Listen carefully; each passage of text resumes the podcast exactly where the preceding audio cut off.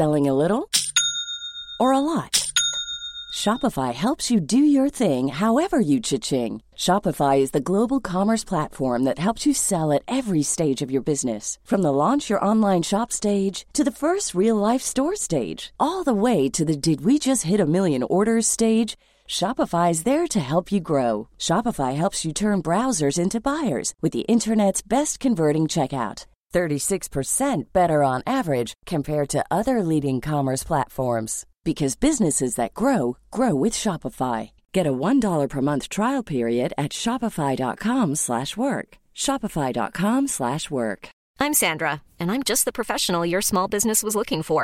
But you didn't hire me because you didn't use LinkedIn Jobs.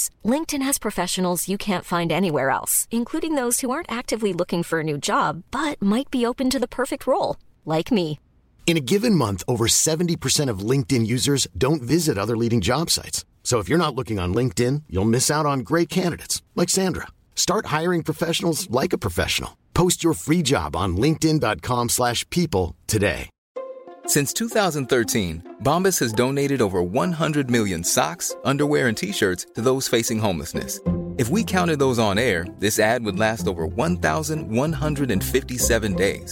But if we counted the time it takes to make a donation possible, it would take just a few clicks. Because every time you make a purchase, Bombas donates an item to someone who needs it. Go to bombas.com slash ACAST and use code ACAST for twenty percent off your first purchase. That's bombas.com slash ACAST, code ACAST.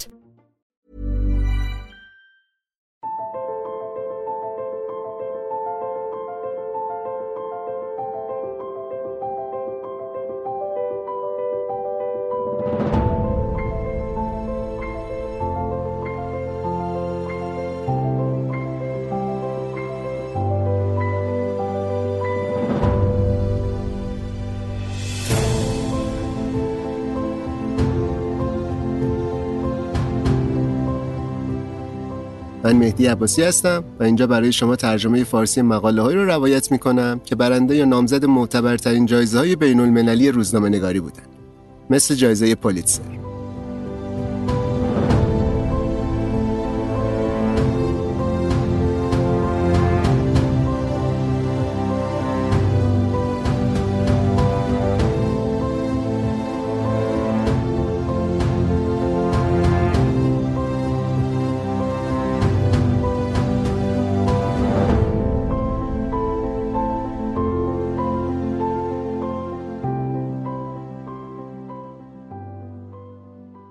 تو این اپیزود رفتیم سراغ چین و رهبر عالی مقامش، یعنی آقای شی جین پینگ. شی جین پینگ در حال حاضر بالاترین مقام حکومتی جمهوری خلق چین رو داره که شامل این پست ها میشه: دبیر کل حزب کمونیست چین، رئیس جمهور جمهوری خلق چین و رئیس کمیسیون مرکزی ارتش چین. چون اختیارات و قدرتی که شی جین پینگ داره بیشتر از ریاست جمهوریه به اون مفهومی که تو غرب میشناسیم، تو چین به ایشون لقب رهبر عالی مقام رو میدن، پارامونت لیدر. ما هم تو این قسمت از عنوان رهبر استفاده میکنیم واسش. چند تا نکته جالبی که توی این مجموعه مقاله به نظر اومد که مناسبش میکنه برای این اپیزود، یکیش این بود که برعکس بقیه سیاستمدارای مشهور دنیا که اکثرا اسم رو میدونیم و یه اطلاعات کلی ازشون داریم، اگه از خیلیا بپرسیم اسم رهبر چین یا همین رئیس جمهور چین چیه، نمیدونن. شاید حالا قیافه‌ای بشناسن ولی زیاد راجبش اطلاعاتی نیست به نظر من. اونقدری که مثلا درباره مرکل و بوریس جانسون و پوتین و ماکرون و اینا میدونیم، زیاد شی جین پینگ رو نمیشناسیم. در صورتی که تأثیری که ایشون الان داره رو دنیا و نظم جدید جهانی میذاره خیلی بیشتر از این اسماست که گفتیم. البته خانم مرکل که دیگه صدر اعظم آلمان نیست و اونقدری تأثیر نداره. خب این مجموعه مقاله یه دید اولیه میده راجع به شی جین پینگ، اینکه کیه و از کجا به اینجا رسیده و اعتقاداتش چیه، سیاست‌های نظامی و اقتصادی و فرهنگیش چه شکلیه و این حرفا. اهمیت بعدی که این مقاله داره، اهمیت خود کشور چینه، به خصوص برای ایران. تشابهاتی که با حکمرانی ایران داره به نظر من و تمایلی که سیاستمدارای ایرانی دارن به پیروی از سیاست‌های چین، مثل همین قرارداد بیست و پنج ساله و طرح صیانت و اینجور چیزا، این مقاله رو جذاب کرده. نکته بعدی هم این اختلافاتیه که همیشه بین چین و آمریکا وجود داشته و امروز هم وجود داره و خیلی‌ها از لغت جنگ سرد جدید استفاده میکنن براش. تو دوران ترامپ خب خیلی روتر بود، ولی تو دوران بایدن هم به هر حال وجود داره و آخریش هم همین اجلاس تغییرات اقلیمی گلاسکو بود که یه درگیری لفظی هم بین مقامات چین و آمریکا به وجود اومد. این اپیزودمون در واقع یه مجموعه مقاله است که دسامبر سال دو هزار و بیست وال استریت ژورنال منتشرش کرده و نامزد جایزه پولیتزر دو هزار و بیست و یک تو بخش بهترین مقاله بین‌المللی شده. مقاله اصلی بیشتر راجع به خود شی جین پینگه و اینکه جوونیشو چطور گذروند و گذشتش چه تأثیری روش داشت و بعد اینکه به قدرت رسید چه تفکراتی رو سعی کرد پیاده کنه. بعد چهار تا مقاله کوتاه‌تر هم داریم که به ترتیب موضوعاتش اینا هستن. یکیش راجع به تفکرات اقتصادی ایشونه، یکی راجع به سانسور و سرکوب امنیتی فعالیت‌های سیاسی اجتماعی، یکی راجع به پروپاگاندا و تبلیغات رسانه‌های دولتی و آخرین مقاله هم در مورد سیاست‌های مربوط به تنوع قومی و نژادی تو چینه، تو دوره شی جین پینگ. البته طولانی‌تر نکنیم مقدمه رو، بریم اسپانسرینگ این اپیزود رو بشنویم که حدوداً دو دقیقه است و بعد برسیم به اصل مقاله.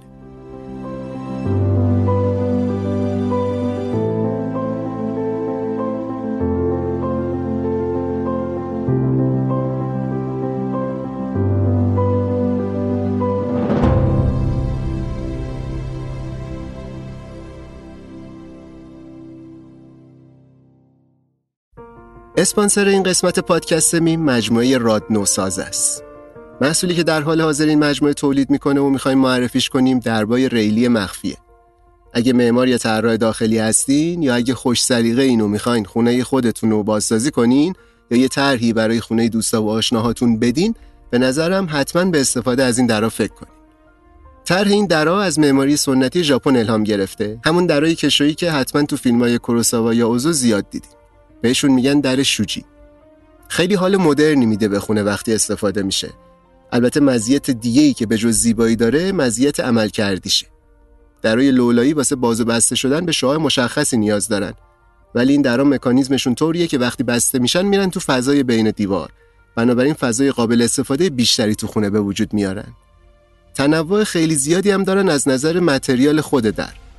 میشه در چوبی یا ام دی اف باشه، شیشه‌ای باشه، فلزی باشه یا کلاً هر نوع در دیگه‌ای که خودتون بخواید میتونید استفاده کنید. حتی درای روکش پی وی سی یا پلی‌وود هم میشه کار کرد که ضد آب باشه و واسه سرویس و حموم بتونید استفاده کنید.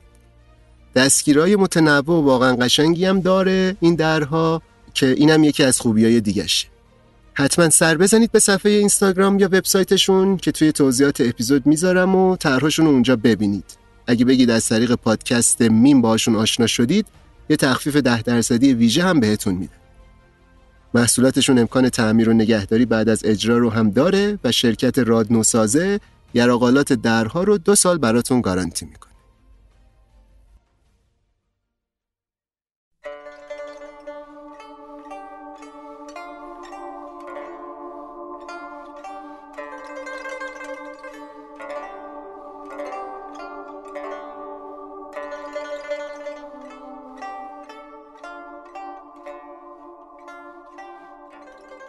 بین سالهای دو هزار و ده تا دو هزار و دوازده که میرسید به رهبری شی جین پینگ، آمریکایی‌ها داشتن تلاش می‌کردن این آدمو دقیق بشناسن.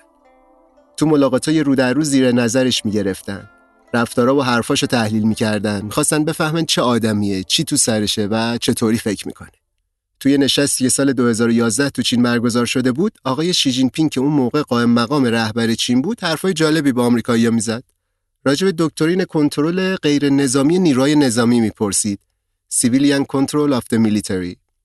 نظراتش راجع به جنبش‌های جدید خاورمیانه میگفت، درباره پدرش حرف میزد. جلوتر بیشتر میگیم راجع به پدر شی جین پینگ، یه انقلابی مشهور و از اعضای قدیمی حزب کمونیست چین بود ایشون. یه بار سال دو هزار و دوازده رفت آمریکا، آقای شی جین پینگ البته. اون موقع هنوز رهبر چین نشده بود. خیلی خوش برخورد و خودمونی بود رفتارش. میرفت بین مردم، با دانشجوها حرف میزد، با ستارهای ان بی ای عکس میگرفت، از این جور کارهای پاپولیستی میکرد.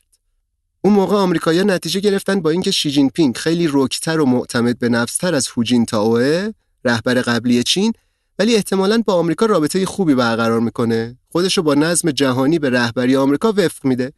بعضیاشون حتی امید داشتن ایشون اصلاحات اقتصادی مد نظر غرب رو هم خیلی سریع پیش ببره.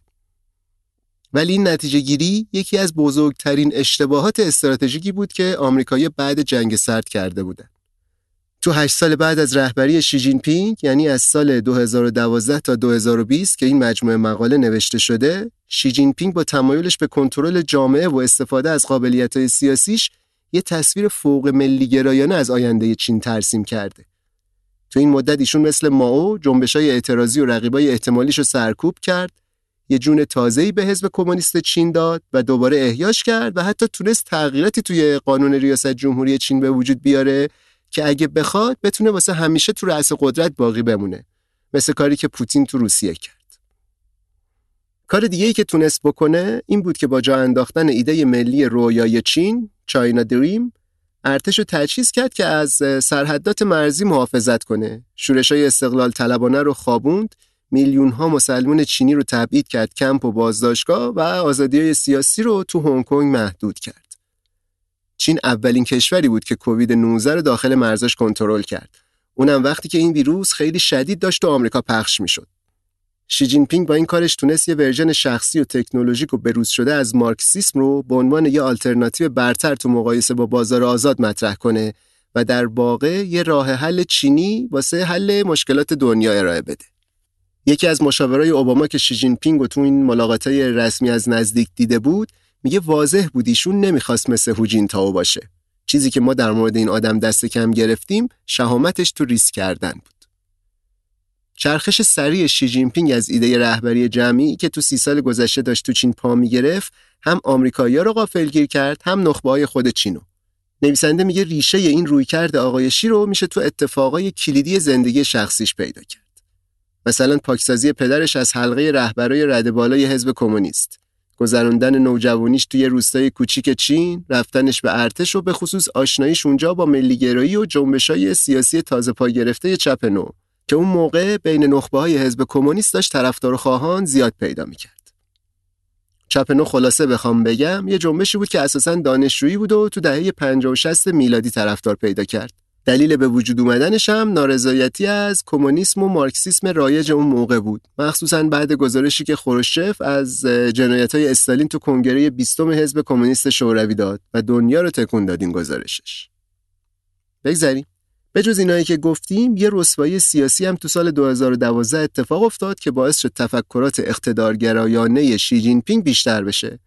تو خود مقاله نگفته، ولی من راجع به این قضیه یه توضیح کوچیکی بدم بد نیست. داستان مربوط به یکی از سیاستمدارای عالی رتبه چین به اسم آقای بو شیلای. تا سال دو هزار و یازده رئیس حزب کمونیست شهر و استان چونکینگ بود، یکی از چهار تا کلان شهر بزرگ چین. ولی از سال دو هزار و یازده یه مجموعه‌ای از رسوایا براش به وجود اومد که از عرش به فرش رسید. متهم شد از مقامای بالای حزب مثل هو جین تائو جاسوسی کرده، بعد معاونش پناهنده شد کنسولگری آمریکا و یه سری افشاگری کرد اونجا. ضربه آخرم این بود که زنش متهم شد یه تاجر انگلیسی رو به قتل رسونده که میگن به خاطر اختلافات مالی بوده. خلاصه همه این اتفاقا باعث شد محاکمش کنن و محکوم شه به حبس ابد. این اتفاق باعث شد ترکیب قدرت تو مقامای رد بالای حزب تغییر کنه و سیاست کلی بره سمت یه رهبری قدرتمندتر و متمرکزتر. الان دیگه شی جین پینگ بهونه دستش اومده بود که مخالفاشو سرکوب کنه، حزب اونجوری که خودش دلش میخواد شکل بده. چین رو الان یه دکترین سیاسی پیش میبره که مشهور شده به نظریه شی جین پینگ. این نظریه از چند تا مؤلفه مستبدانه قرن بیستمی تشکیل شده. مثلا نقش لنینیستی حزب کمونیست رو دوباره بهش برگردونده، این شکلی که تو همه زمینه‌ها با زور و قدرت دخالت میکنه، حتی حوزه‌های تجارت خصوصی. متدای مائویستی رو دوباره زنده کرده، با نظارت دیجیتال کنترل استبدادی استالینی رو شبیه سازی کرده و یه ملیگرایی قدرتمند به وجود آورده که توش کمترین جای تنفسی واسه اقلیت‌ها و شهروندای تایوان و هنگ کنگ وجود نداره. علاوه بر همه اینها، نظریه شی جین پینگ به ایشون این مشروعیت رو داده که بتونه همچنان در قدرت بمونه و به ماجراجویی‌هاش برای تبدیل کردن چین به یک کشور ثروتمند و یک قدرت جهانی ادامه بده. کاری که گویا قراره تا سال دو هزار و چهل و نه میلادی عملی بشه، یعنی صدمین سال پیروزی جنبش مائو. شی جین پینگ تو دوران قدرتش رهبر محبوبی بوده. تو رسانه‌های دولتی چین همیشه ازش یه تصویر مثبتی نشون میدن. تو دوران رهبریش اقتصاد چین هم واقعا خب خیلی رشد کرده و فقر مطلق تقریبا از بین رفته. گفتیم کووید رو هم که تونست داخل مرزاش کنترل کنه. این رشد قابل توجه چین تو عرصه بین‌المللی غرور ملی هم واسه چینی‌ها به وجود آورده. یه استاد دانشگاه چینی میگه هدف شی جین پینگ اینه که دنیا به چین به چشم یه قدرت بزرگ نگاه کنه و به خودش هم به عنوان بنیانگذار و معمار این اتفاق، کسی که چین رو به اینجا رسونده. این آقای استاد دانشگاه خودش رو طرفدار شی جین پینگ میدونه، ولی مثل خیلی از نخبه‌های چینی دیگه نگران کمبود روحیه انعطاف‌پذیری رهبر چینه و فکرم نمی‌کنه مکانیزمی وجود داشته باشه که بشه این ضعف رو برطرف کرد. نویسنده‌های مقاله تونستن با دو تا از پروفسورای مدرسه مرکزی حزب کمونیست چین مصاحبه کنن. این مدرسه پایگاه اصلی ایده پردازی حزب کمونیست حساب میشه. هر دو تای این پروفسورا میگفتن آقای شی ایده رهبری جمعی رو کنار نذاشته، ولی وقتی ازشون پرسیدن سال دو هزار و بیست و دو که دورش تموم میشه بازنشست میشه یا نه، جوابی نداشتن که بدن. اینا نظریه شی جین پینگ رو به عنوان مارکسیسم قرن بیست و یکم توصیف کردن و گفتن افکار سیاسی آقای شی از تجربیات جوانی شکل گرفته. یکیشون میگه وقتی شی جین پینگ جوان بود زندگی پرپیچ و خمی داشت، ولی همین بالا و پایینا رفیق شی جین پینگ رو تبدیل کرد به آدمی که امروز هست. فقط کسایی که رنجای بزرگی رو تحمل کردن میتونن دستاوردهای بزرگی هم داشته باشن.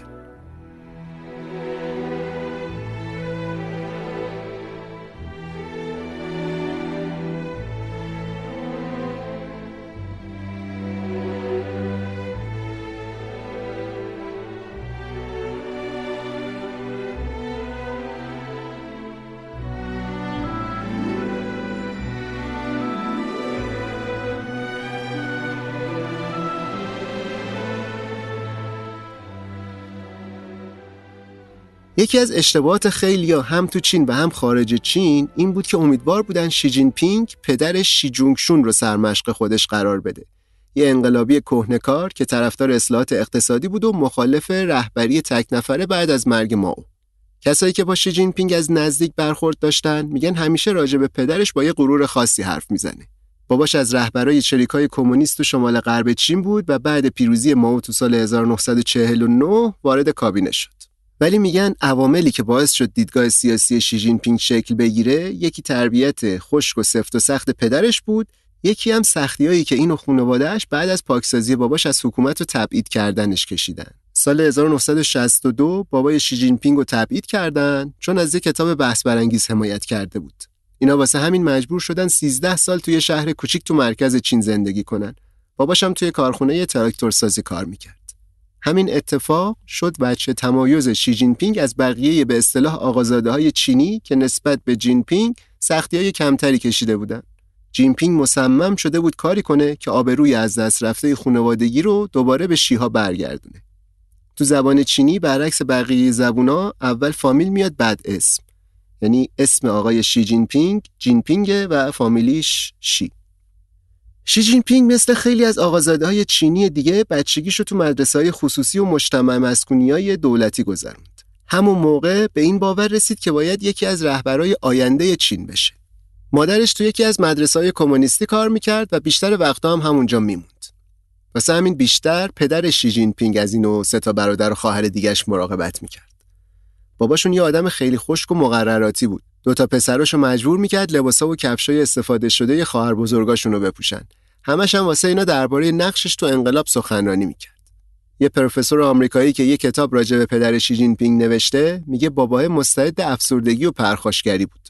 مهمترین خصوصیت این خانواده پدری بود که شدید منضبط و مقرراتی و خشنه. بعد پاکسازی پدر جین پینگ از قدرت، یعنی سال هزار و نهصد و شصت و دو، خانواده اینا از طرف کلی از دوستا و همکارای قدیمیشون طرد شدن. مشکلات اینا بعد انقلاب فرهنگی ماو تو سال هزار و نهصد و شصت و شش بیشتر هم شد. اون موقع به دستور ماو یه ارتشی از دانشجوها و دانش آموزا درست شد که بهش میگفتن گارد سرخ. هدفشون هم مبارزه با ضد انقلاب و مبارزه طبقاتی با بورژوازی بود.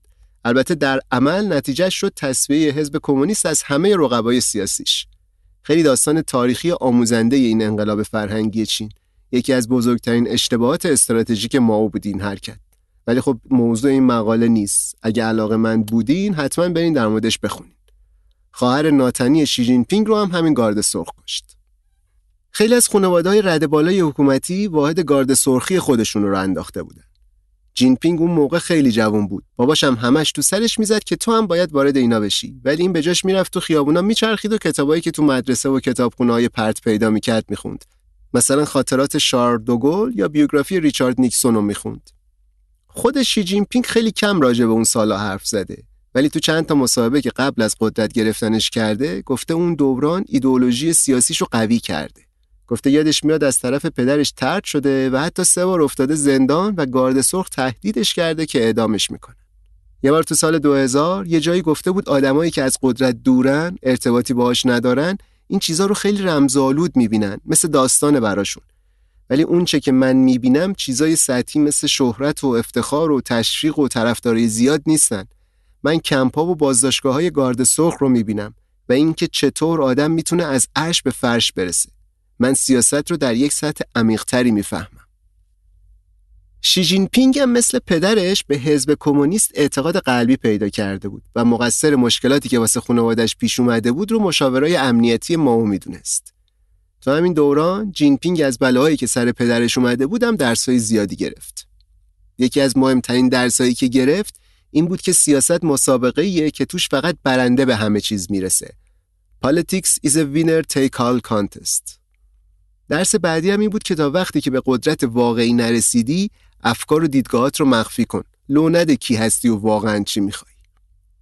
غریزه کنترلگرانه و بی‌اعتمادی شی جین پینگ به بقیه سیاستمدارای همردش اون موقعی مشخص شد که وقتی به قدرت رسید از تصمیم گیری جمعی فاصله گرفت. رقیباشو با راه انداختن کمپین مبارزه با فساد یکی یکی حذف میکرد. کوین راد، نخست وزیر سابق استرالیا که چند بار با شی جین پینگ ملاقات داشته، میگه به این نتیجه رسیده بود که بازار مهار نشده واسه کنترل حزب تو بلند مدت یه مشکل جدی به حساب میاد. حزب کلاً یه بخشی از وجود ایشونه و هیچ وقت به این که تبدیل به چیزی غیر از این که الان هست بشه نه فکر میکنه و نه اجازه میده بقیه همچین فکر بکنن. امروز تو چین پدر شی جین پینگ رو به خاطر وفاداری خالصانش به حزب ستایش میکنن. قبرش تو شمال غربی چین تبدیل شده به مرکز آموزش‌های میهن پرستانه. هر سال کلی از مقامات چینی میرن اونجا و با آرمان‌های حزب تجدید میثاق میکنن و جلوی مجسمش تعظیم میکنن. رو سنگ قبر گرانیتیش هم یه جمله قصار از مائو نوشته شده: صلاح حزب بر همه چیز برتری دارد.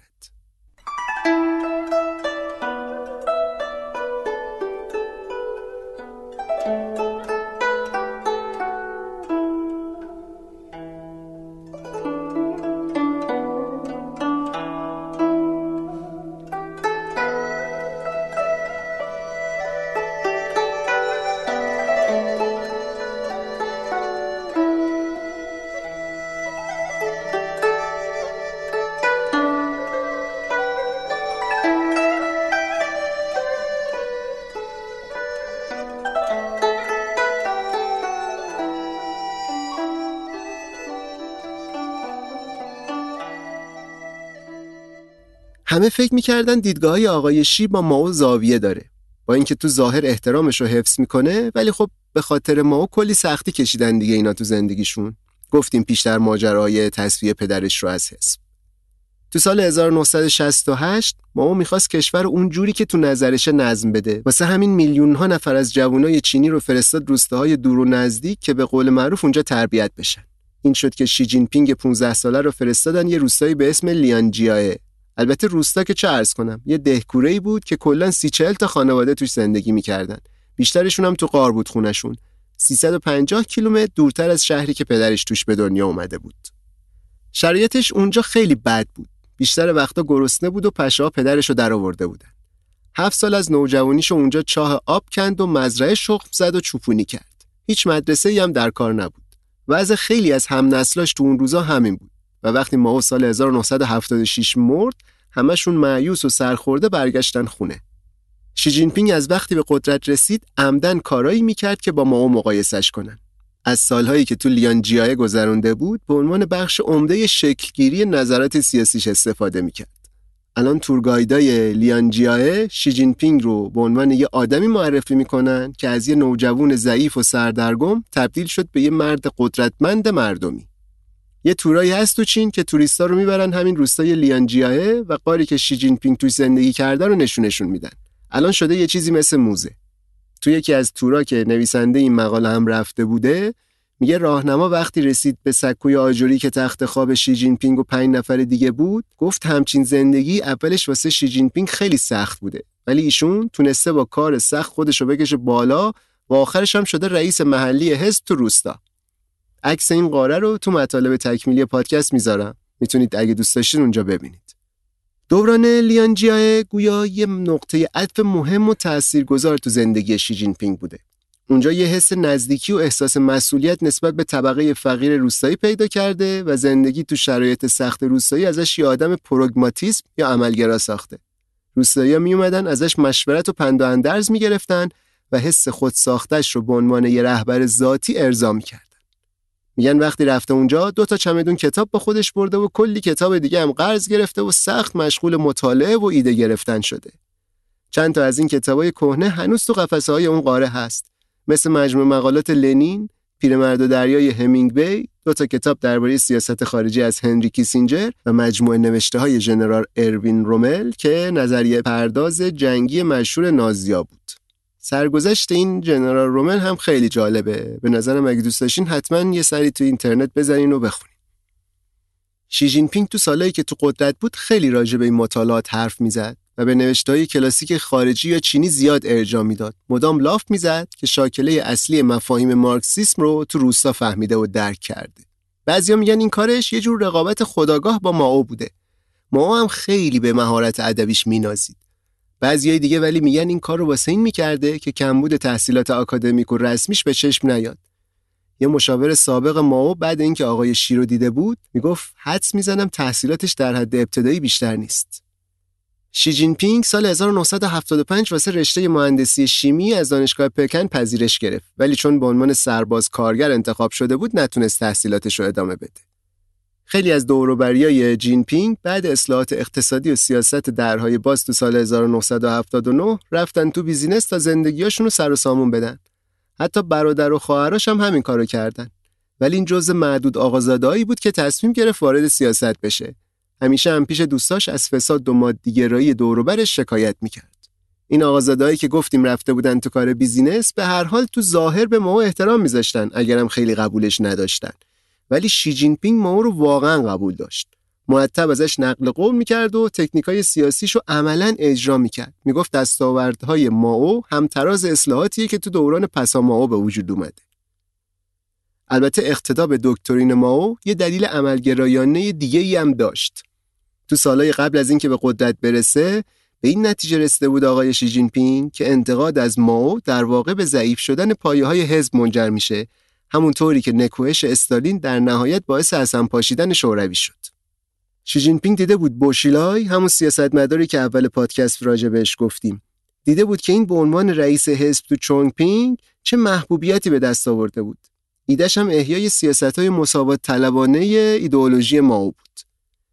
لیبرالای چینی منزجر بودن از این که می‌دیدن مردی که باعث کشته شدن بیشتر از چهل میلیون نفر بوده دوباره داره احیا میشه و تفکراتش طرفدار پیدا میکنه.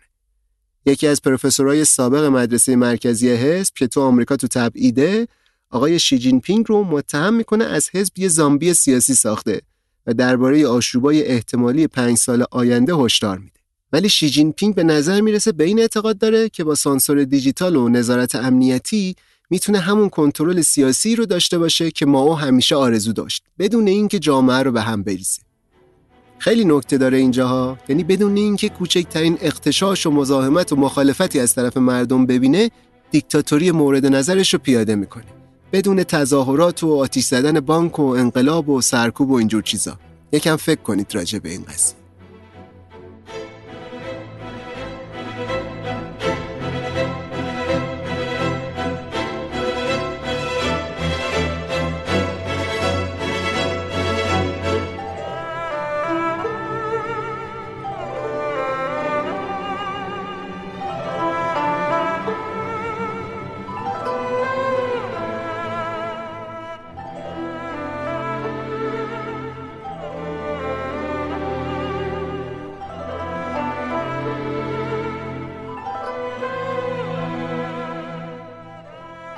نویسنده کتاب جنبش نئومائویستی چین که خودش یه کارشناس سیاسی چینی تو واشنگتن، میگه میراثی که شی جین پینگ از خودش به جا میذاره یک مائوی انقلابی نیست، بلکه یک مائوی رادیکاله، مائوی افراطی، یه مائویی که دستاورد ملیه، مائویی که به آمریکا جنگید تا تو جنگ کره درگیرش کنه.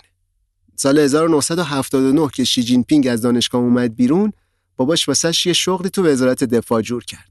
شد دستیار گنگ بیاو که اون موقع معاون وزیر دفاع بود.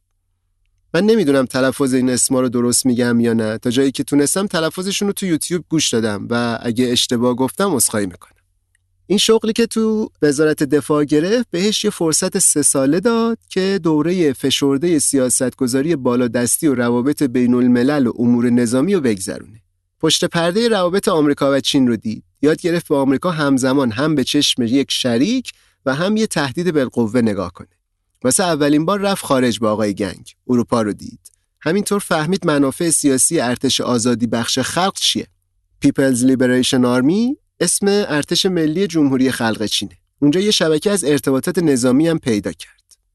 آقای گنگ رئیس شی جین پینگ همکار باباش بود تو جوانی. سفیر شش تا کشور شده بود و با معاونت پیوستگی بین‌المللی ارتباط داشت. این سازمان مسئول تحکیم روابط با کمونیستای خارجی بود. وقتی شی جین پینگ دستیارش شدم که گفتیم معاون اول وزیر دفاع بود. هزار و نهصد و هشتاد و یک هم خودش شد وزیر دفاع آقای گنگ.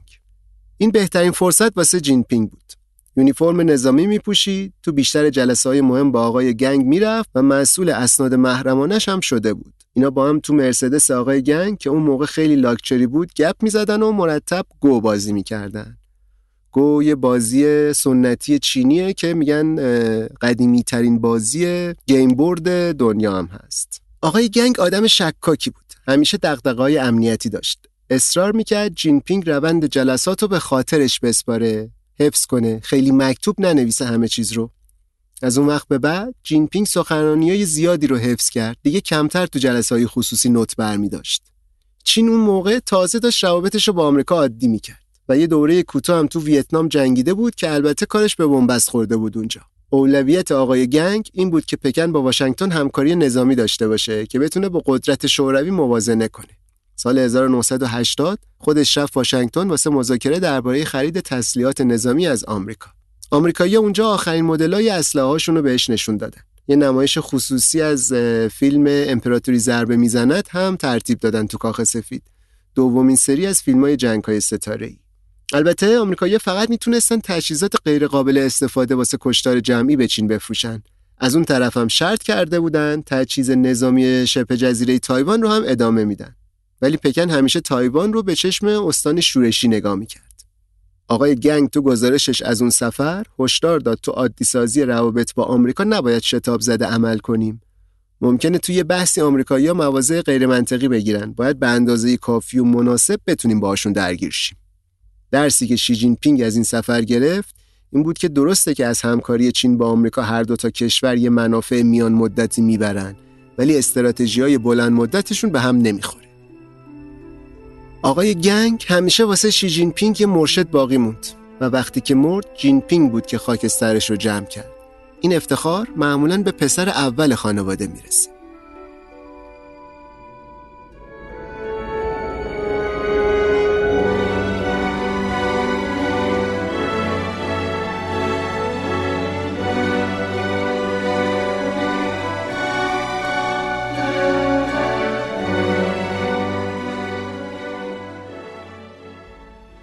شی جین پینگ از دفتر گنگ که اومد بیرون بیست و پنج سال تو رده‌های میانه دولت کار کرد. بعد از اینکه سال دو هزار و هفت ارتقا گرفت و یکی از اعضای کمیته دائمی پلیتبوروی حزب کمونیست شد که بالاترین مرجع تصمیم گیری تو چینه، بیشتر تو بحث‌های موافقا و مخالفای لیبرالیسم قاطی می‌شد. این بحث‌ها بعد رکود اقتصادی جهانی تو اون سالا بیشتر و عمیق‌تر هم شده بود. همون موقع بود که با وانگ هونینگ آشنا شد. ایشون یکی از مهمترین سیاستمدارای تقریباً پشت پرده چینه که تأثیر زیادی تو به وجود اومدن سیاست‌های امروز چین داشته، ولی زیاد اسمش مطرح نیست تو رسانه‌ها. ایشون یه استاد دانشگاه سابق بود که تبدیل شد به مشاور سیاسی ارشد جین پینگ. آقای وان که الان شصت و شش سالشه، اواسط دهه هشتاد به عنوان یکی از سردمدارای نخبه‌ای مطرح شد که میگفتن چین برای مدرن شدن بیشتر به اتوکراسی روشنگرانه نیاز داره تا لیبرالیسم. میگفت چین به رهبری نیاز داره که عملگرا و دوراندیش باشه، کشور رو خوب بشناسه و قدرت لازم برای هدایتش رو داشته باشه. خیلی هم اصرار داشت روی درستی عقایدش. وقتی شی جین پینگ به قدرت رسید، مخالفای دولت و اپوزیسیون داخلی تو شبکه‌های اجتماعی خیلی فعال شده بودن. با آقای وانگ گفت ایدئولوژی حزب رو یه جوری سر و سامون بده که با سیاستاش واسه مقابله با مخالفا همخونی داشته باشه. تو چین یه گروهی از ملی‌گراهای تندرو بودن که میگفتن رابطمون با آمریکا باید خصمانه‌تر بشه. یه عده دیگه میگفتن باید فلسفه کنفوسیوس رو تو حکمرانی احیا کنیم، بریم دنبال سلسله مراتب اجتماعی. از اون طرفم بعد ورود چین به سازمان تجارت جهانی تو سال دو هزار و یک و اصلاحات سیاسی اجتماعی اون دوران، یه جنبش چپ نوع جدید هم به وجود اومده بود که منتقد فساد و نابرابری‌های اجتماعی بودن. شی جین پینگ اون موقع کمتر راجع به این جریان‌های سیاسی موضع شفافی می‌گرفت، ولی بعد بحران مالی جهانی دیگه کمتر از قبل محتاط بود و مثل خیلی از سیاستمدارای رد بالای چینی متقاعد شده بود دموکراسی مبتنی بر بازار آزاد در حال سقوطه. یه بار سال دو هزار و نه شی جین پینگ که به عنوان معاون اول رئیس جمهور رفته بود مکزیک، یه حمله ریز و غیر مستقیمی هم به آمریکا کرد.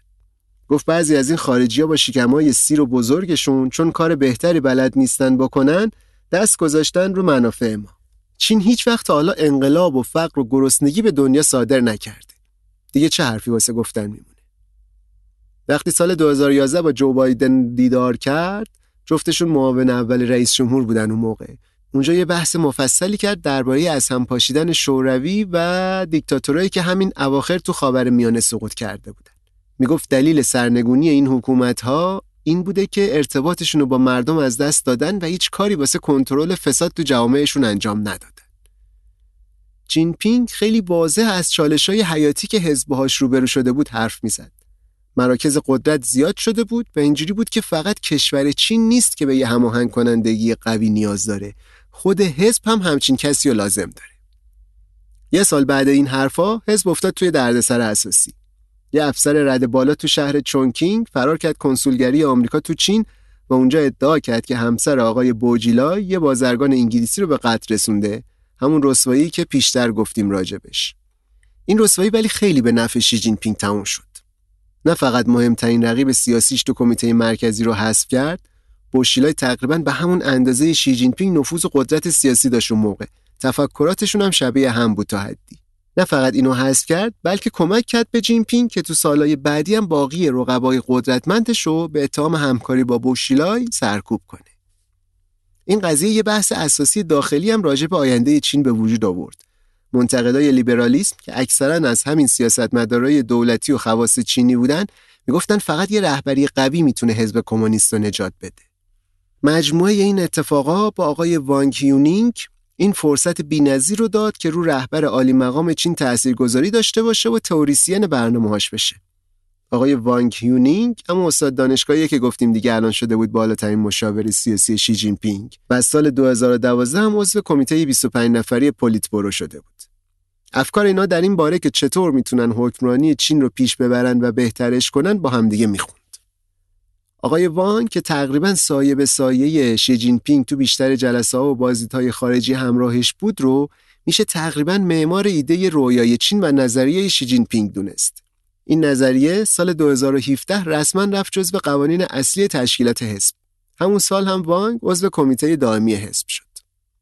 یکی از پروفسورای مدرسه مرکزی حزب میگه وانگ تئوریسین بزرگه و قدرت سیاستگذاریش نباید دست کم گرفته بشه. قطعاً شی جین پینگ گاهی تحت تاثیر نظرات رفیق وانگ قرار گرفته، ولی مطمئناً وانگ خودش بیشتر تحت تاثیر دبیرکل حزب بوده، یعنی همین شی جین پینگ خودمون.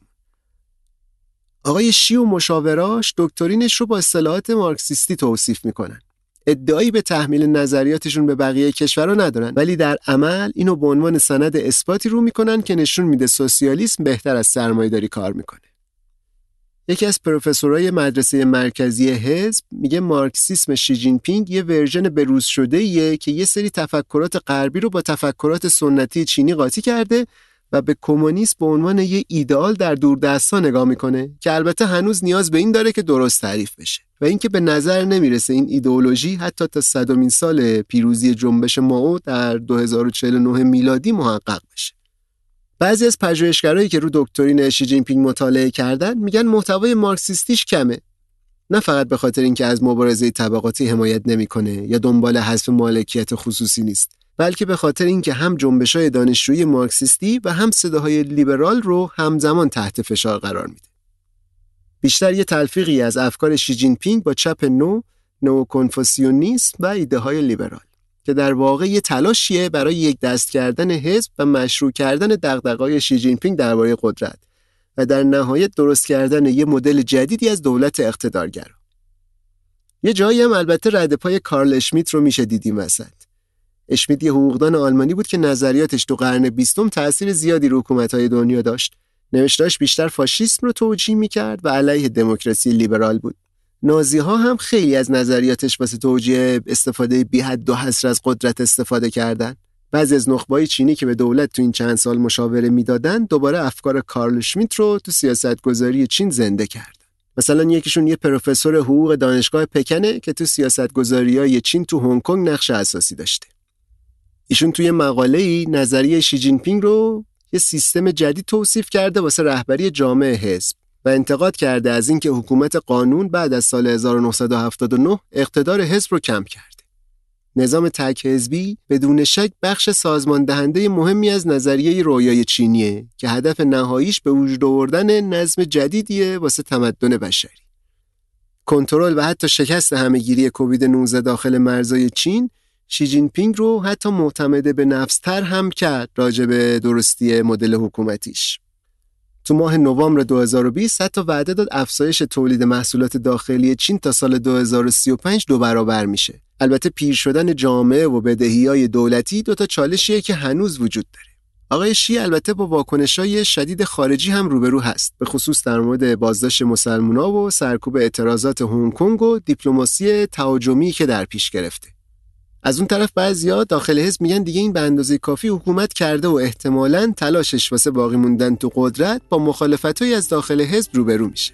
آقای را میگه یه چیزی تو سیاستمداری جین پینگ هست که به من این حس رو میده ایشون توانایی مذاکره در صورت به وجود اومدن دوران بحرانی در آینده رو داره. ایشون آدم سرسختیه و بیدی نیست که با این بادها بلرزه.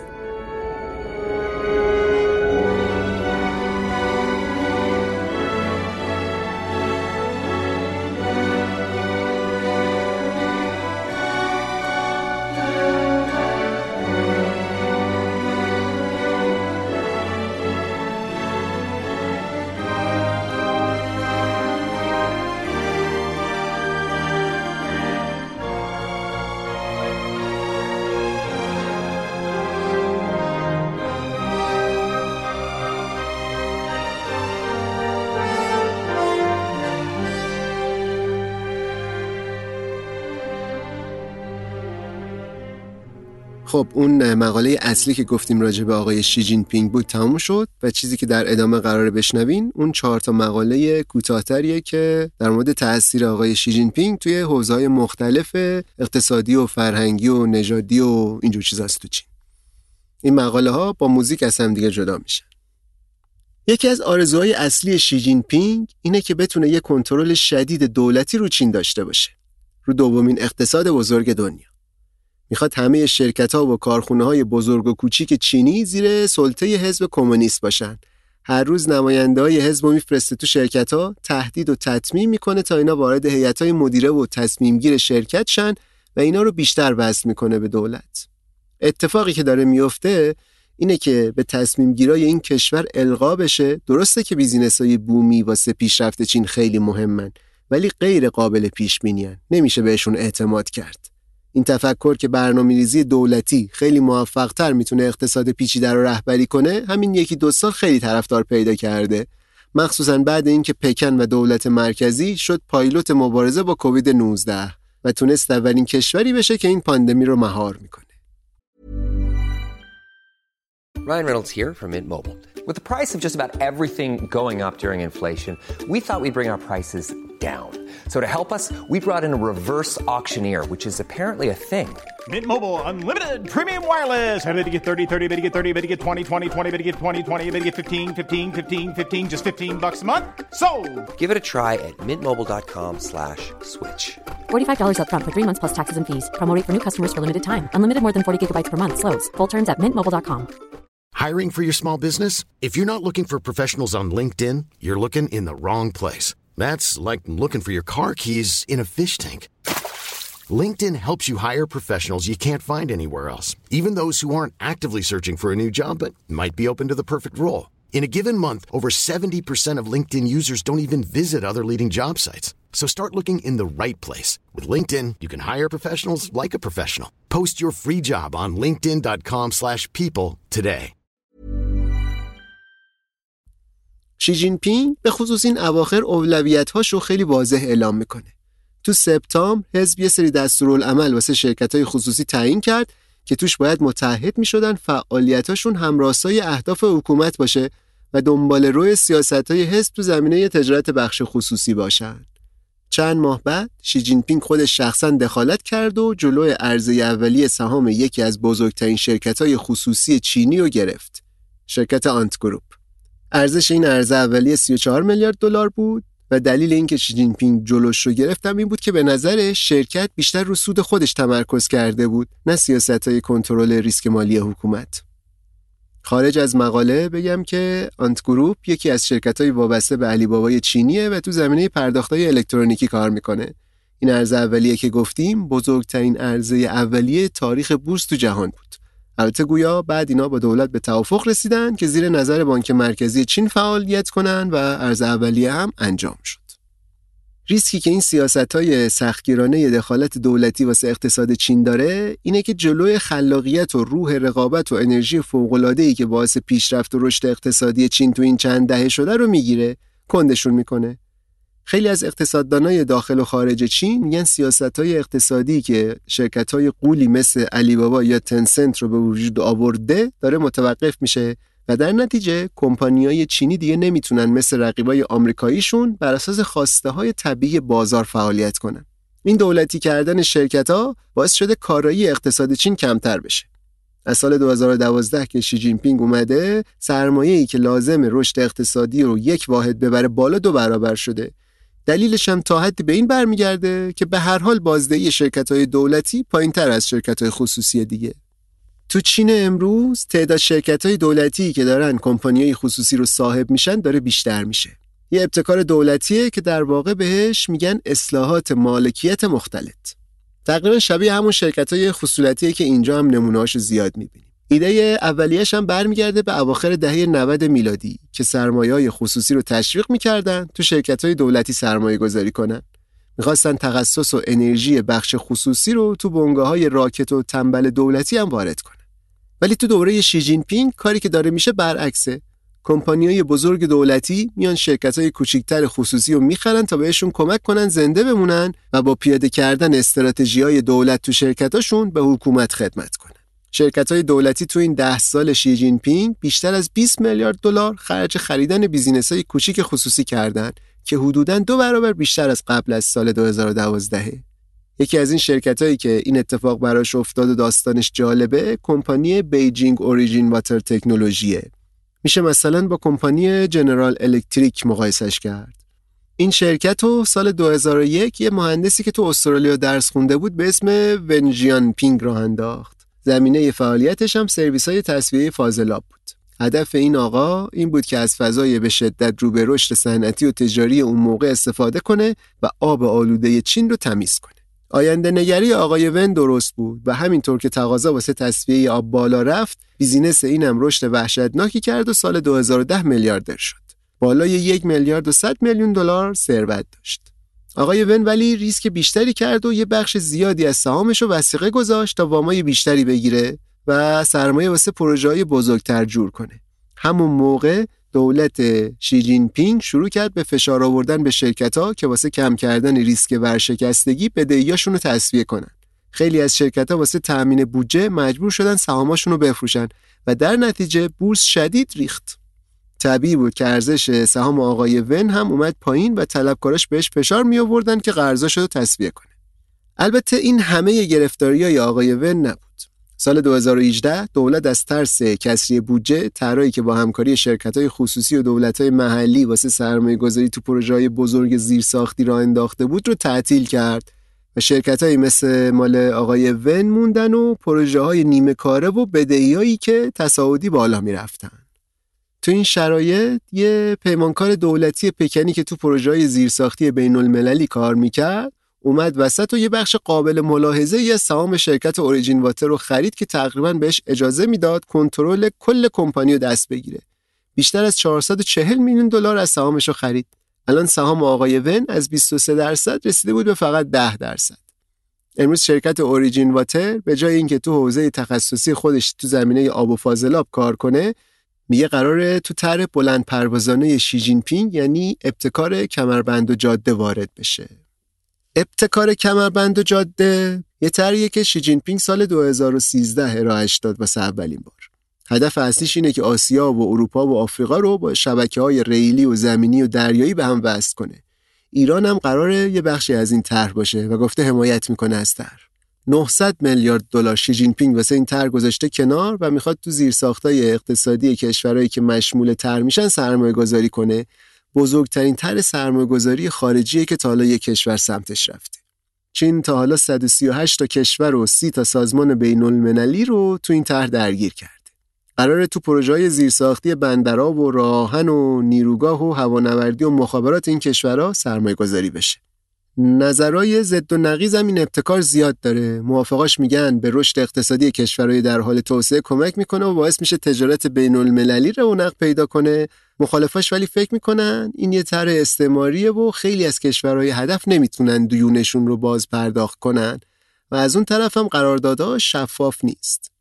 خیلی‌ها میگن این طرح کنار قدرت نظامی چین این پتانسیل رو داره که چین رو تبدیل کنه به قدرت برتر اقتصاد جهانی رو کره زمین. خیلی بحث مفصلیه، مطالعه بیشتر رو میذارم به عهده خودتون. برگردیم به مقاله خودم. تو خیلی از شرکت‌های بزرگ که سهامشون مثل اوریجین واتر افتاده دست سهامدارای شبه دولتی، اعضای هیئت مدیره با کسایی که معتمد حکومتن یا اصلا میشه گفت نماینده حکومتن عوض میشن و اینا هم تصمیمات شرکت‌ها رو در راستای اهداف دولت پیش میبرن. اینا حتی واسه مدیر پروژه‌ای که تو این شرکت‌ها مسئولیت میگیرن هم یه بخشنامه صادر کردن که میگن باید از آدمای انتخاب بشن که مواضع سیاسیشون روشن باشه و روح خستگی‌ناپذیر و جنگنده داشته باشه. آقای ون سال پیش توی مصاحبه با هفته‌نامه چاینا تایمز گفته بود شرکت‌های دولتی مثل درخت میمونن و شرکت‌های خصوصی مثل بوته. در آینده این درخت‌ها ممکنه بزرگتر و بزرگتر بشن و خاک و آب و نور بیشتری جذب کنن. بوته‌ها ولی خشک میشن و دیگه چیزی ازشون باقی نمیمونه. ولی ضعیف کردن و خریدن سهام شرکت‌های خصوصی تنها راهی نیست که دولت باهاش بخش خصوصی رو کنترل میکنه.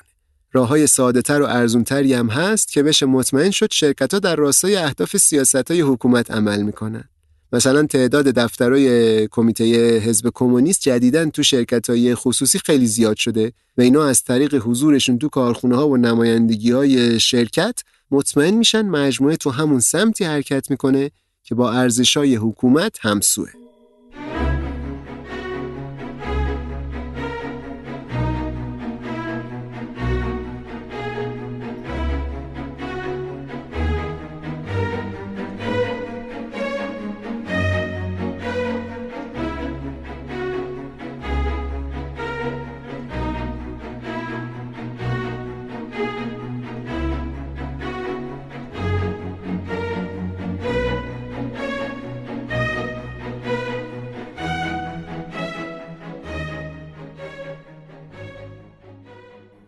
یه روز تابستونی تو سال دو هزار و شانزده یه گروه لباس شخصی آقای لو یویو رو وسط خیابون شهر دالی که یکی از شهرهای جنوبی چین دستگیر کردن و بهش چشم‌بند زدن و سوار یه ماشین مشکی کردنش.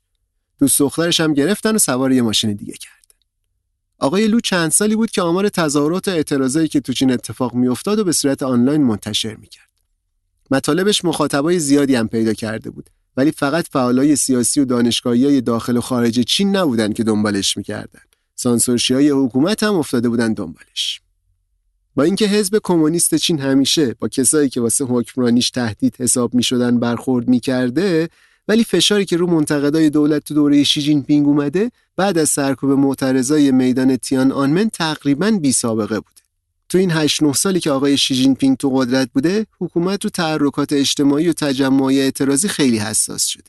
با اطلاعاتی که آقای لو منتشر می‌کرد، میشد روند حرکت‌های اجتماعی تو چین رو دید و این چیزی نبود که به مذاق حکومت خوش بیاد. واسه همین تبدیل شد به تهدید علیه حزب. یه فعال سیاسی چینی که تو آمریکا یه وبسایت حقوق بشری راه انداخته، میگه حکومت میخواد به شما حس ناامیدی و بیچارگی بده، اینکه هیچ کس حمایتتون نمیکنه. میخواد شما رو بشکنه و به جایی برسونتتون که احساس کنین فعالیت سیاسی و اجتماعی احمقانه است و هیچ نفعی به کسی نمیرسونه و آخرش واسه خودتون و اطرافیانتون فقط رنج و عذاب میاره. بعد اینکه آقای لو تو خیابون دستگیر شد، چهار سال زندانی بود. دوست دخترش ازش جدا شد و از وقتی که آزاد شده مرتب زیر نظر پلیس و دستگاه اطلاعاتیه. الان داره دنبال یه کار ثابت میگرده و دچار افسردگی هم شده. صاحبخونه‌ش هم بهش گفته بلند شه، چون دولت بهش فشار میاره که به این جور آدما خونه اجاره نده. آقای لو که الان چهل و سه سالشه، با تجربیاتی که به دست آورده دیگه کار سیاسی نمیکنه. میگه اگه خوش شانس باشین تو یه ماه میگیرنتون، اگه نه تو یه هفته. دیگه این کارا فایده‌ای نداره. حزب کمونیست تو سالهای گذشته با اکراه یه فضای فعالیت کمی به انجیوها و اکتیویست‌ها داده بود که کمک کنن تو سیاست‌گذاری‌ها، تو حل کردن مشکلات اجتماعی. ولی تو دولت شی جین پینگ این کارا فقط تو حیطه اختیارات حزبه. الان ابزارهای نظارتی مدرن پیدا کردن کسایی که میخوان خارج از حزب فعالیتی حرکتی چیزی بکنن رو خیلی راحت کرده. بودجه سالانه تو بخش امنیت عمومی از سال دو هزار و دوازده که شی جین پینگ اومده تقریباً دو برابر شده و تو سال دو هزار و نوزده به دویست و یازده میلیارد دلار رسیده. برای مقایسه بد نیست بدونین کل بودجه ایران تو سال دو هزار و نوزده حدود سی و نه میلیارد دلار بوده. آقای لو زندگیشو تو مصاحبه با نویسنده‌های این مقاله روایت کرده و یه تصویر دقیق و با جزئیات از تاکتیک‌های دولت تو زمینه مبارزه با آزادی بیان ترسیم کرده. ایشون خودشو بیشتر یه وقایع نگار میدونه تا یه اکتیویست یا کنشگر. میگه به دو دلیل داره حرف میزنه، یکی این که با سانسور حکومتی مبارزه کنه و بعدی این که از خودش محافظت کنه. میگه اگه ساکت باشی اونا پرروتر میشن و راحت‌تر میتونن از پادرت بیارن. حالا بریم و یه مختصری از داستان زندگی آقای لو یویو رو بشنویم و ببینیم در نهایت چی به سرش اومد. ایشون تو استان فقیر گویجیرو تو جنوب غربی چین به دنیا اومد. پدرش یه مزرعه کوچیک داشت. چون پسر خجالتی بود، پدر مادرش فرستادنش پیش خانواده‌های مختلف زندگی کنه که یک مقداری اجتماعی تر بشه. تو مدرسه درسش خیلی خوب نبود و بقیه اذیتش میکردن. تو نوزده سالگی یه نفر رو با چاقو زد و شش سال فرستادنش زندون. خودش میگه تو دعوا از یکی از دوستاش دفاع کرده بود. بعد اینکه سال دو هزار و دو از زندان آزاد شد، چند بار شغل عوض کرد. تو چند تا کارخونه و پروژه ساختمانی کار کرد. همون موقع ژانر موسیقی دارک فولک رو کشف کرد که یه تلفیقی بود از سبکای فولک و اینداستریال. ساعت‌ها میشست پشت کامپیوترش و کارای بندای محبوب فنلاندی و آلمانیشو گوش میداد. خودش میگه اون موقع تو زندگیم نه امیدی به چیزی داشتم نه هدفی. ولی تو سال دو هزار و یک شرایط زندگیش عوض شد. اون روزا تو شبکه‌های اجتماعی درگیر یه سری بحثایی شد درباره کنشگرا و هنرمندای معترض چینی مثل آی وی وی. اون موقع سانسور شبکه‌های اجتماعی کمتر بود. میشد اونجا بحث‌های آزادتری کرد، از مشکلات اجتماعی حرف زد، سیاست‌های دولت رو نقد کرد، اینجور چیزا. خلاصه لو علاقه‌مند شد به فعالیت‌های سیاسی و اجتماعی. سال دو هزار و دوازده توی یکی از بزرگراهای اصلی شانگهای یه پوستری آویزون کرد که از رهبرای اصلی چین می‌خواست دارایی‌های شخصیشون رو اعلام کنن. بعد این کارش پلیس گرفتش و ده روز تو بازداشت بود. اون سال اعتراضای سراسری تو چین زیاد شده بود. آقای لو که اون موقع رفته بود جنوب چین شروع کرد به شخم زدن اینترنت تا ببینه حجم این اعتراضات تو کل کشور چقدره. میخواست هر چقدر که میتونه تمام این تظاهرات و ناآرومی‌ها رو مستند کنه. میگه کاری که من میکردم قرار نبود مسیر تاریخو تغییر بده، ولی واسه خودم باعث میشد احساس کنم زندگیم بی‌معنی نیست. آقای لو فیلم‌ها و عکس‌های مردمی که تو شهرهای مختلف ریخته بودن بیرون رو جمع کرد و توی ویبو پستشون میکرد. همون توییتر چینیه که گفتیم. تونسته بود تواناییاشو تو چک کردن درستی اطلاعاتی که پست میکنه ببره بالا. خیلی وقت میذاشت رو این کار. از شغلش توی کارخونه پلاستیک سازی استفاده داد و با یه دختر دانشجو به اسم لی تینگیو یه وبلاگ مشترک زدن. این خانم لی از دنبال کننده های آقای لو بود و بعدم دوست دخترش شد. اینا کارشون گرفت و داخل و خارج چین زیاد دیده شدن و تونستن حمایت مالی از این طرف و اون طرف جمع کنن. ولی از اون طرف پلیس هم رفت سر وقتشون و تهدیدشون کرد ادامه ندن این کار. بعد دردسراشون شروع شد. صاحبخونهشون گفت خونه رو تخلیه کنن. آدمای غریبه می اومدن دم در خونه و میگفتن ما مستاجرای جدیدتونیم. یه روزم آبشون قطع شد. مجبور بودن فرار کنن یه شهر دیگه تو جنوب چین و اونجا قایم بشن. ولی بازم پلیس پیداشون کرد. بالاخره تو جون دو هزار و شانزده لباس شخصی دستگیرشون کردن که گفتی. اتهامایی که بهشون زده بودن یه چیزی تو مایه‌های شرکت در درگیری و تخریب اموال عمومی بود. تو سال دو هزار و سیزده یه تغییری تو این قانون داده بودن و رفتارهای آنلاین رو هم به بهانه اینکه اینترنت یه مکان عمومی شامل این قانون کرده بودن. اینا از سال دو هزار و سیزده تا دو هزار و شانزده شصت و هفت هزار و پانصد و دو تا تظاهرات علیه حکومت رو تونسته بودن مستند کنن. کارشون باعث شد توجه خیلی زیادی به اعتراضای چین جلب بشه و مسلماً حکومت دلش نمیخواست همچین اطلاعاتی پخش شه. تو بازداشت که بود، بازجوها مرتب پستایی که منتشر کرده بود و میذاشتن جلوش و ازش میپرسیدن چرا این اطلاعاتو پخش میکردی؟ هدف چی بود؟ اونم جواب میداد میخواستم تاریخو مستند کنم. دادستانا و پلیس با آقای لو فشار میآوردن اعتراف کنه به گناهکاریش تا مجازاتش کمتر بشه. حتی پدرش هم آورده بودن بازداشتگاه که متقاعدش کنه، ولی قبول نمی‌کرد و میگفت من کار اشتباهی نکردم. سال دو هزار و شانزده سازمان گزارشگران بدون مرز و شبکه پنج تلویزیون فرانسه با آقای لو و خانم لی جایزه آزادی بیان دادن به خاطر تلاششون برای کمک به گسترش آزاد اطلاعات در چین به قیمت مشکلات شخصی زیادی که براشون ایجاد شده. چند ماه بعد بازجوی آقای لو بهش گفتن دوست دخترش اعتراف کرده و به خاطر همکاری بهش حبس تعلیقی دادن. ولی بازم لو زیر بار نرفت که اعتراف کنه. این شد که سال دو هزار و هفده بالاخره بردنش دادگاه و چهار سال حبس برش بریدن. تو زندان لو رو انداختن توی سلول دوازده متری و روزی ده ساعت ازش کار میکشیدن. تو بخش پوشاک و دوختن شلوارجین و دامن و اینجور چیزا کار میکرد. اوضاع روحی روانیش تو زندان به هم ریخته بود. توهم و پارانویا گرفته بود. اونجا گذاشتن بره جلسه مشاوره، ولی حالش بهتر نشد. بالاخره دو ماه که مونده بود به تموم شدن دوران محکومیتش یه نامه بهش دادن که حق نداره بعد از آزادیش تو شهرهای پکن و شانگهای و شینجیانگ زندگی کنه. وقتی لو آزاد شد یه مدت رفت شهر خانوادگیشون و با برادرش زندگی کرد. چند روز بعد پلیسا اومدن سراغش و شماره تلفنش رو گرفتن تا آمارش رو داشته باشن و ببینن چی کار میکنه.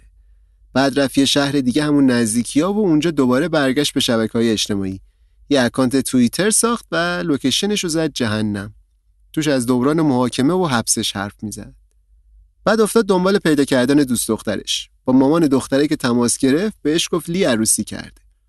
شماره‌اش رو از مامانش گرفت و به خودش هم زنگ زد. اونم پشت تلفن گریه‌اش گرفت و معذرت خواهی کرد و گفت یه زندگی جدید شروع کرده. چند وقت بعد یه اخطاریه از طرف پلیس براش اومد که استفاده از وی پی ان خلاف قوانین اینترنت چینه و چون استفاده کرده گوشیش و کامپیوترش باید ضبط بشه. همونجا هم بهش گفتن با رسانه‌ها در این باره حرفی نزنه. خلاصه تو تمام مدت بعد از آزادی آقای لو پلیس لحظه به لحظه میپاییدش. هر جایی که میرفت پیداش میکرد. خونه ی هر کدوم از دوستاش که میمون دو روز که نمیشد زنگ میزدن بهشون میگفتن لو حق نداره اونجا بمونه. با اینکه آقای لو هنوز اونقدری پسنداز داره که زندگیشو بگذرونه، ولی میگه امیدواره بتونه یه شغل مطمئن با درآمد ثابت پیدا کنه. پلیس شرایط زندگیشو سخت کرده و نمیذاره از شهرش خارج شه. اینجا هم شرایط کار و درآمد خوب نیست. افسردگیش هنوز هست و نمیذاره شبا دو سه ساعت بیشتر بخوابه. آقای لو از اینکه تونسته این همه اعتراضای مردمی رو مستند کنه حس خوبی داره. حتی با اینکه دیگه نمیتونه برگرده به اون کار. میگه دوباره میفرستنم زندان اگه این کارو بکنم. شما میتونین به بقیه نشون بدین چقدر شجاعین. ولی تو واقعیت به خاطر این شجاعت هیچی دستتون رو نمیگیره.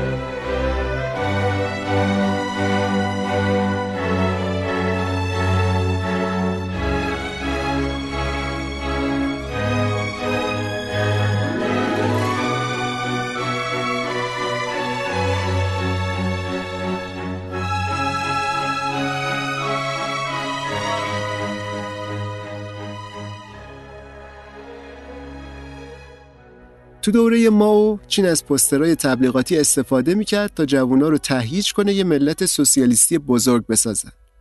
بعد از اعتراضای میدان تیان آنمن تو سال هزار و نهصد و هشتاد و نه حزب کمونیست کتابای درسی رو بازنویسی کرد که روایت تاریخی خودش رو به نسل جوان منتقل کنه و از افکار و ایدئولوژی‌های غربی دور نگهشون داره. چین امروز ولی یه کمپین جدید رو انداخته تا نسل جوانش رو بازآموزی کنه.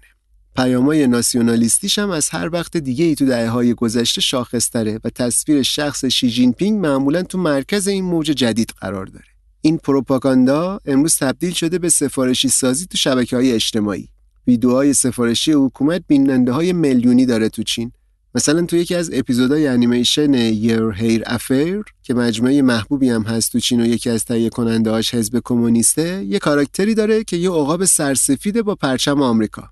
این با چند تا سوسک داره مذاکره میکنه که برن تو هنگ کنگ اغتشاش را بندازن. بعد خرگوشای زرنگ چینی میان و با این سوسکا میجنگن. این نوع انیمیشن‌ها طرز تفکر نسل بعدی چینی‌ها رو قرار شکل بدن. رهبرای چین همیشه دنبال این بودن میهن پرستی رو رواج بدن. تو دوره ماو جوونا نظریه‌اش رو یاد می‌گرفتن و تو مدرسه‌ها آهنگای انقلابی می‌خوندن. تو دهه نود برنامه‌های آموزشیشون عوض شد و شروع کردن به ترویج این ایده که غرب باعث و بانی مشکلات چینه.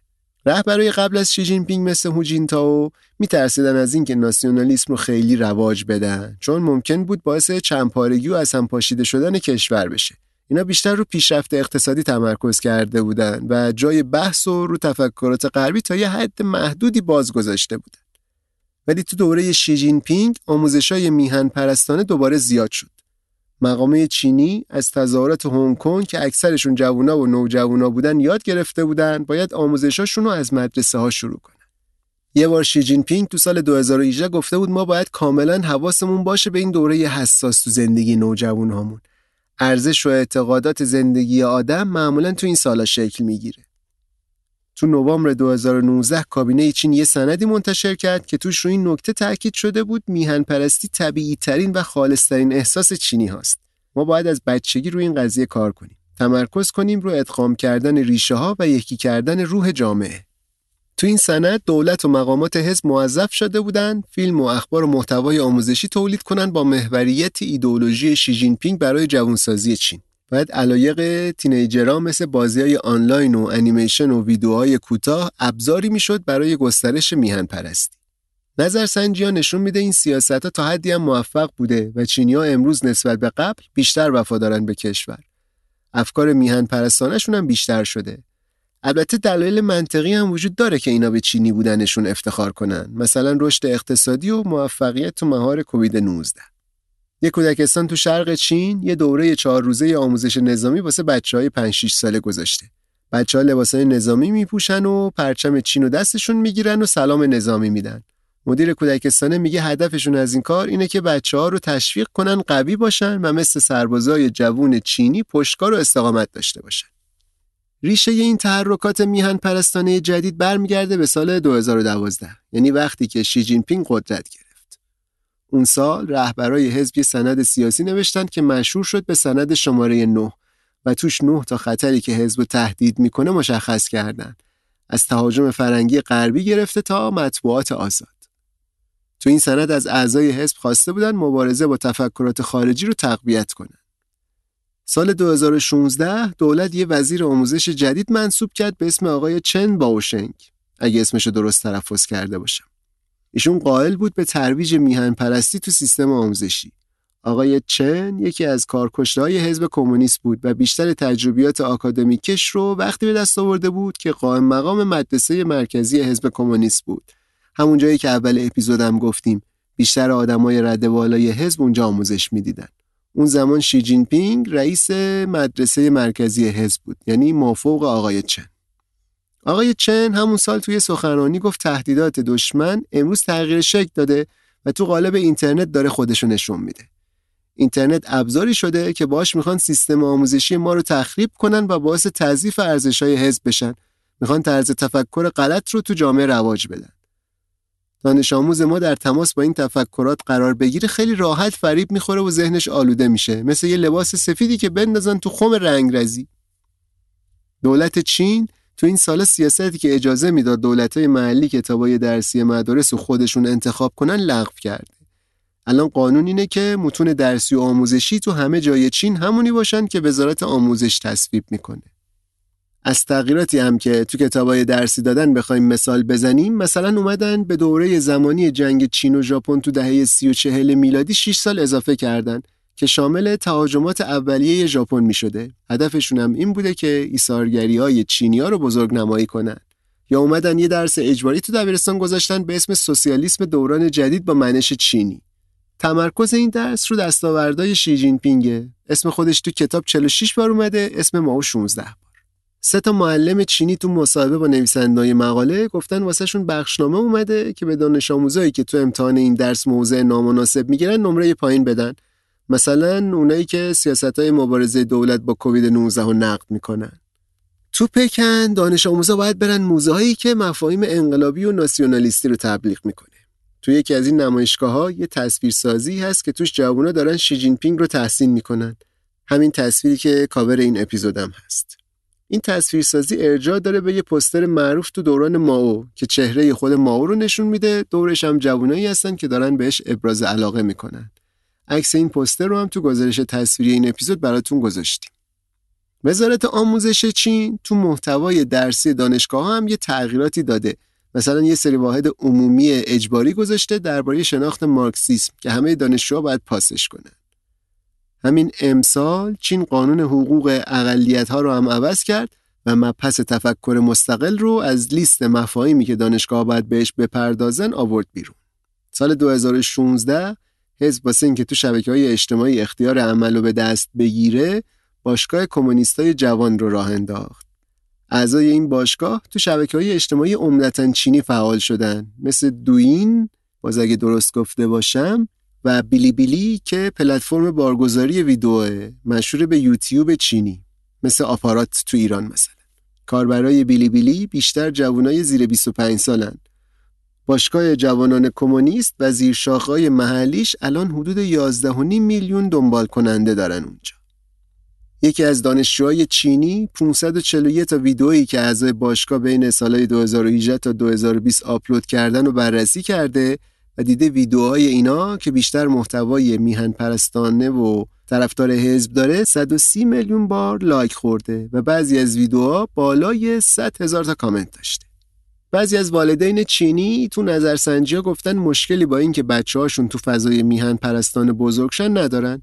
تو هنگ کنگ قضیه برعکسه ولی و خانواده‌ها نگران زیاد شدن رفتارهای ملی‌گرایانه چینی تو مدرسه‌ها و کتاب‌های درسی هستن. ولی بیشتر مردم سرزمین اصلی چین حس خاصی نسبت به این فضا ندارن. واسهشون فرقی نمی‌کنه ناسیونالیسم توی آموزش در چه حد. نتایج یه تحقیق دانشگاهی که تازه تو چین انجام شده نشون میده چینیایی که بعد از سال هزار و نهصد و نود و هشت به دنیا اومدن احساسات میهن پرستانه بیشتری نسبت به نسل‌های قبلیشون دارن. یه نظرسنجی آنلاین کردن اینا که پانصد و هشتاد تا نوجوان تو شرکت کردن. بیشتر از نود درصد اینا تو جواب به این سوال که از این که تو چین بزرگ شدین چه احساسی دارین گفتن خوش شانس و راضی هستین.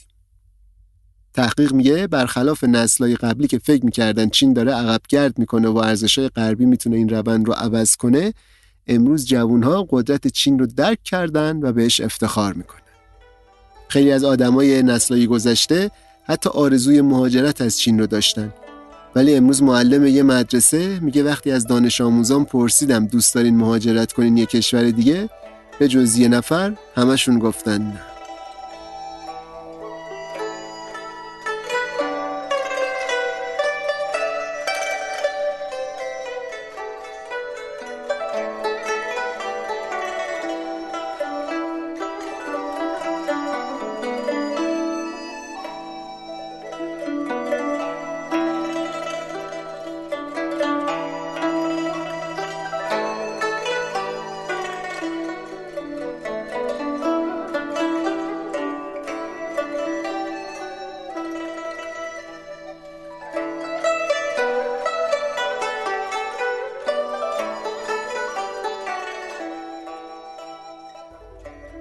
یکی از راهکارهایی که شی جین پینگ میخواد باهاش چین رو به رویاش برسونه اینه که گروه‌های مختلف نژادی چین رو با هم ادغام کنه و یه هویت ملی واحد به وجود بیاره.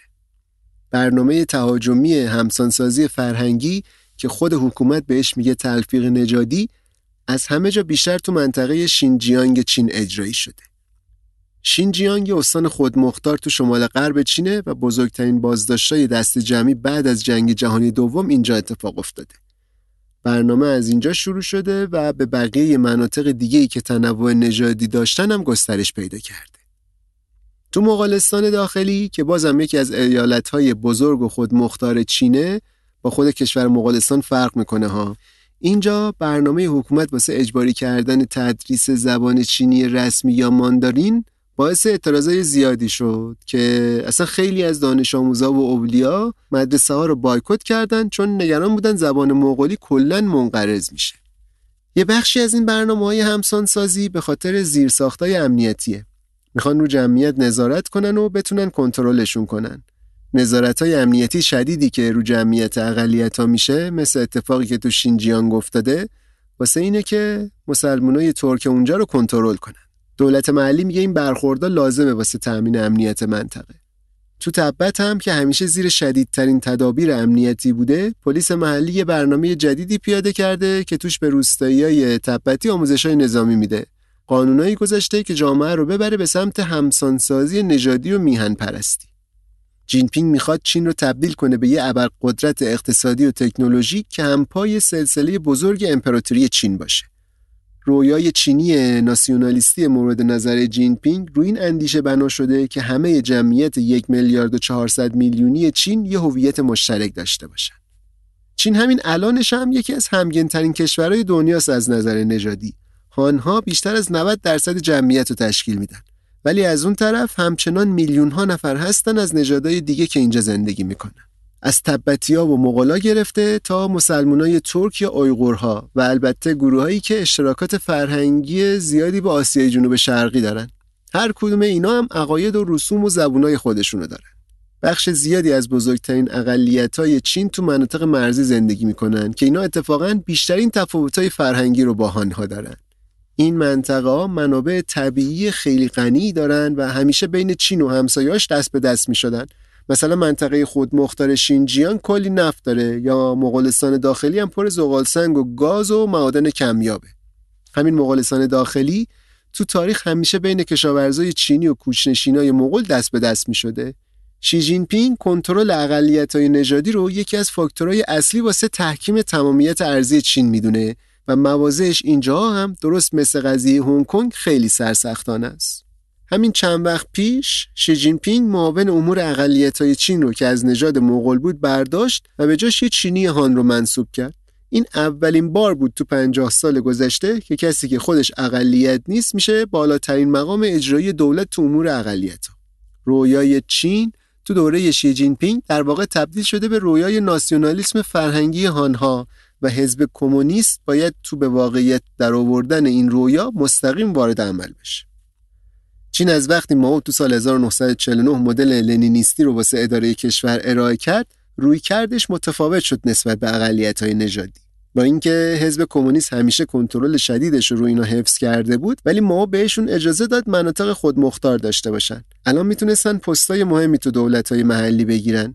دولت هم سرمایه‌گذاری می‌کرد تو این ایالت‌ها. خانواده‌های اقلیت‌ها از قانون تک فرزندی چین معاف بودن و بچه‌هاشون واسه امتحان ورودی دانشگاه سهمیه داشتن.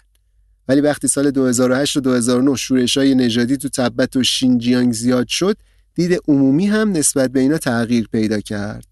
تعداد چینی‌های نژاد هان که تبتی‌ها و اویغورای شینجیانگ رو به چشم خائن می‌دیدن زیاد شد و خیلی‌ها شک کردن به سیاست‌های حمایتی دولت از اقلیت‌ها. یه اقتصاددان مشهور به اسم هوانگانگ و یه محقق ضد تروریسم به اسم هولیانهی از سرخوردگی‌های به وجود اومده بین مردم نسبت به اقلیت‌ها استفاده کردن و بهش جهت دادن و گفتن باید سیاست‌های نژادی جدیدی استفاده بشه که به طور کلی تفاوت‌های نژادی تو جامعه رو از بین ببره. این دو نفر از ایده آمریکایی دیگ ذوب الهام گرفته بودن. ملتینگ پات یا دیگ ذوب یه اصطلاح اجتماعیه که وقتی یه جامعه ناهمگون از نظر فرهنگی به مرور همگون میشه به کار میره. این اصطلاح به طور خاص در مورد همسانسازی فرهنگی مهاجرایی که رفتن آمریکا استفاده میشه. اینا میگفتن دیگه زوب با آمریکا کمک کرده هم هویت ملیشو حفظ کنه و هم سرزندگی و نظم اجتماعی به وجود بیاره. برعکس اتفاقی که باعث شد شوروی از هم بپاشه، تلفیق نژادها باعث به وجود اومدن و امنیت ملی میشه. ولی یه عده دیگه میگفتن دولت به جای این کار باید عواملی که باعث نارضایتی و شورش اقلیت‌ها شده رو از بین ببره، مثل تبعیض اجتماعی و سرکوب سیاسی و بهره‌کشی اقتصادی و اینجور چیزا. شی جین پینگ اول خیلی اظهار نظر نمی‌کرد درباره این مباحث، حداقل تو جمع. ولی بعد چند تا حمله تروریستی مرگبار تو پکن و کنمین تو سال دو هزار و چهارده بیشتر حرف زد درباره این موضوع. پلیس میگفت این حمله ها رو جدای طلبای اویغور انجام دادن. بعد حملات کنمینگ کنفرانس دولتی درباره مسائل اقلیت‌ها برگزار شد. اونجا شی جین پینگ پیشنهاد شورای قانون اساسی چین رو که می‌خواست استقلال مناطق خود مختار لغو بشه رو قبول نکرد، ولی گفت اجرای سیاست تلفیق فرهنگی باید سرعتش بیشتر بشه. آخر کنفرانس یه قطعنامه صادر کردن به این مضمون که باید بذر عشق به ملیت چینی تو قلب تک تک بچه‌های این سرزمین کاشته بشه. تغییر سیاست‌های نژادی قیافه شهر شینجیانگ رو کلاً عوض کرده. از اواخر سال دو هزار و شانزده چند هزار تا پاسگاه جدید پلیس ساختن اونجا. چندین میلیارد دلار خرج تکنولوژی‌های نظارتی پیشرفته کردن. اماکن مذهبی رو از بین بردن و یه مجموعه‌ای از بازداشتگاه‌های سراسری تو کل منطقه ساختن. دلیل همه این کارا هم اینه که میخوان کل جمعیت مسلمانای ترک رو زیر نظر داشته باشن. مقامای چینی ولی هنوز با تنوع نژادی چین پوز میدن. هر سال کلی گرد همایی سیاسی برگزار میکنن که توش پر اقلیت‌های خندون با لباسای محلی. رسانه‌ها هم این برنامه‌ها رو پوشش میدن. ولی واقعیت اینه تاب و تحمل پذیرش گوناگونی فرهنگی اینجا خیلی سطحیه. یه جامعه شناس اویغوری که مهاجرت کرده فرانسه میگه تو همسانسازی دوره شی جین پینگ چین داره یه شکل جدیدی از هویت مستعمراتی میسازه و این فوق‌العاده خطرناکه.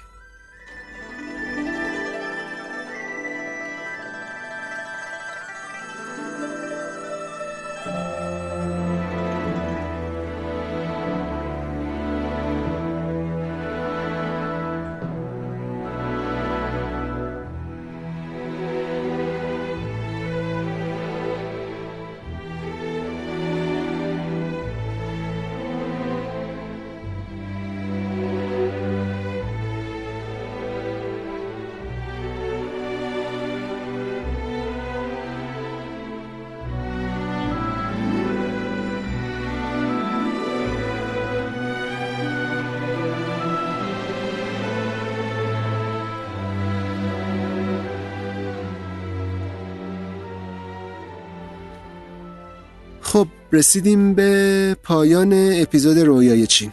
امیدوارم که خوشتون اومده و دوست داشته باشین.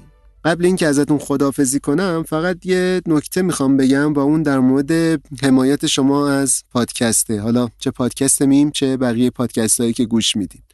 من یه پیشنهادی دارم براتون. میدونید دیگه پادکست تنها رسانه فرهنگی کاملا رایگانه و تنها درآمدی که تولید کننده پادکست داره وابسته به دونیت و کمک‌های حالا طرفداراشه و اگر که اسپانسری بیاد و کمک مالی بکنه. پیشنهاد من اینه که اگر که شنونده پادکست هستین یه ماهانه یه مبلغی برای حمایت و کمک از پادکستایی که گوش کردین و دوست داشتین در نظر بگیرین. مثلا ماهی چه میدونم مثلا نود تومن صد تومن.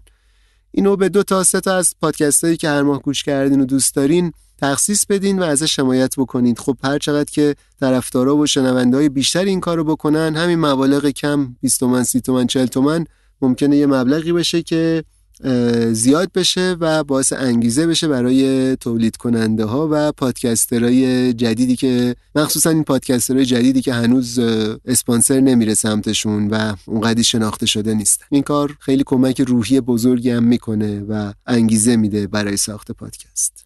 امیدوارم روزای خوبی داشته باشید. کامنت برامون بذارید، نظراتتون رو بگید، انتقاداتتون رو بگید، به همدیگه معرفی کنید ما رو و تا قسمت بعد مراقب خودتون باشید. بدرود. Mom deserves the best, and there's no better place to shop for Mother's Day than Whole Foods Market. They're your destination for unbeatable savings, from premium gifts to show-stopping flowers and irresistible desserts. Start by saving thirty-three percent with Prime on all body care and candles. Then get a fifteen-stem bunch of tulips for just nine ninety-nine each with Prime. Round out Mom's menu with festive rosé, irresistible berry chantilly cake, and more special treats. Come celebrate Mother's Day at Whole Foods Market. Planning for your next trip? Elevate your travel style with Quince. Quince has all the jet-setting essentials you'll want for your next getaway, like European linen, premium luggage options, buttery soft Italian leather bags, and so much more. And it's all priced at fifty to eighty percent less than similar brands. Plus, Quince only works with factories that use safe and ethical manufacturing practices. Pack your bags with high-quality essentials you'll be wearing for vacations to come with Quince. Go to quince.com slash trip for free shipping and three sixty-five day returns. Planning for your next trip? Elevate your travel style with Quince. Quince has all the jet-setting essentials you'll want for your next getaway, like European linen, premium luggage options, buttery soft Italian leather bags, and so much more. And is all priced at fifty to eighty percent less than similar brands. Plus, Quince only works with factories that use safe and ethical manufacturing practices. Pack your bags with high-quality essentials you'll be wearing for vacations to come with Quince. Go to quince.com slash pack for free shipping and three sixty-five day returns.